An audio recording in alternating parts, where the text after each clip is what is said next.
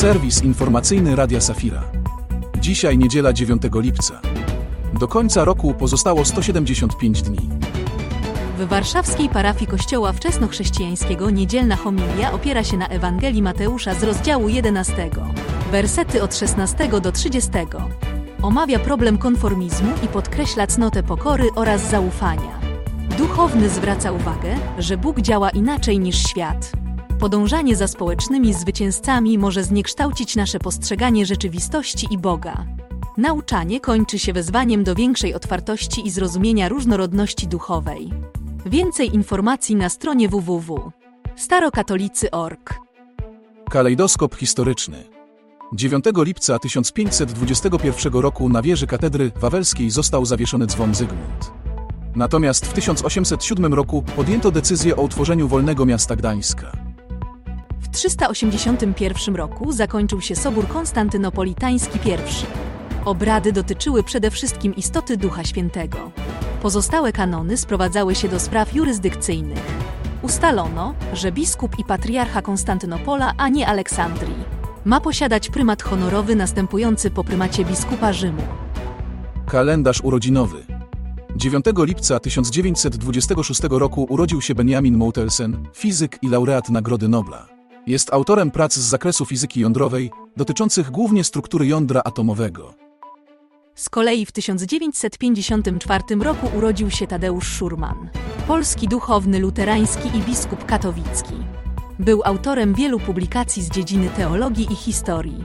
Współpracował z kwartalnikiem Myśl Protestancka oraz Ewangelik. Wielokrotnie nagradzany za inicjatywy społeczne, odszedł do Pana w 2014 roku. Aktualności. 17 lipca rozpocznie się wakacyjna ewangelizacja pod hasłem Bieszczady dla Jezusa. Wciąż mogą zgłaszać się chętni ewangelizatorzy. Rozmawiamy z każdym, kto tego potrzebuje, słuchamy i pocieszamy. Jesteśmy żywym kościołem, który nie odstrasza, tylko przyciąga. Tak głoszą organizatorzy wydarzenia. Niemal co drugi młody mieszkaniec Portugalii określa siebie jako katolika.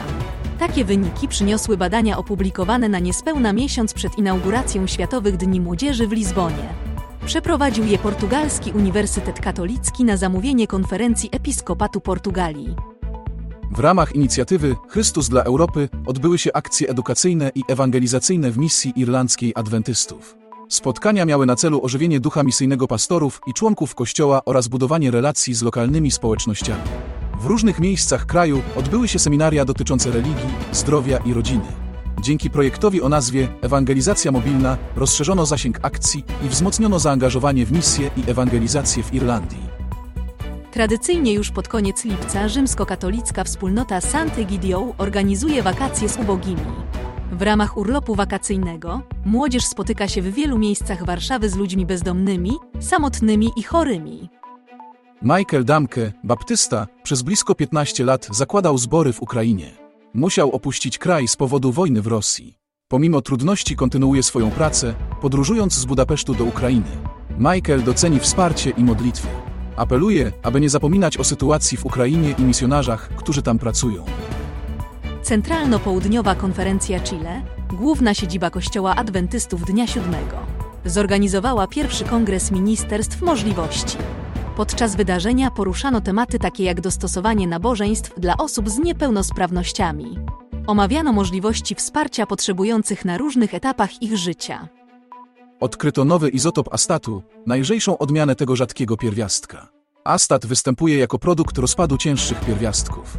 Naukowcy mają nadzieję, że dalsze badania pomogą w lepszym zrozumieniu rozpadu alfa i zastosowaniu go w terapii przeciwnowotworowej. W Gliwickim Narodowym Instytucie Onkologii odbył się wyjątkowy ślub pary, której miłość okazała się silniejsza niż choroba.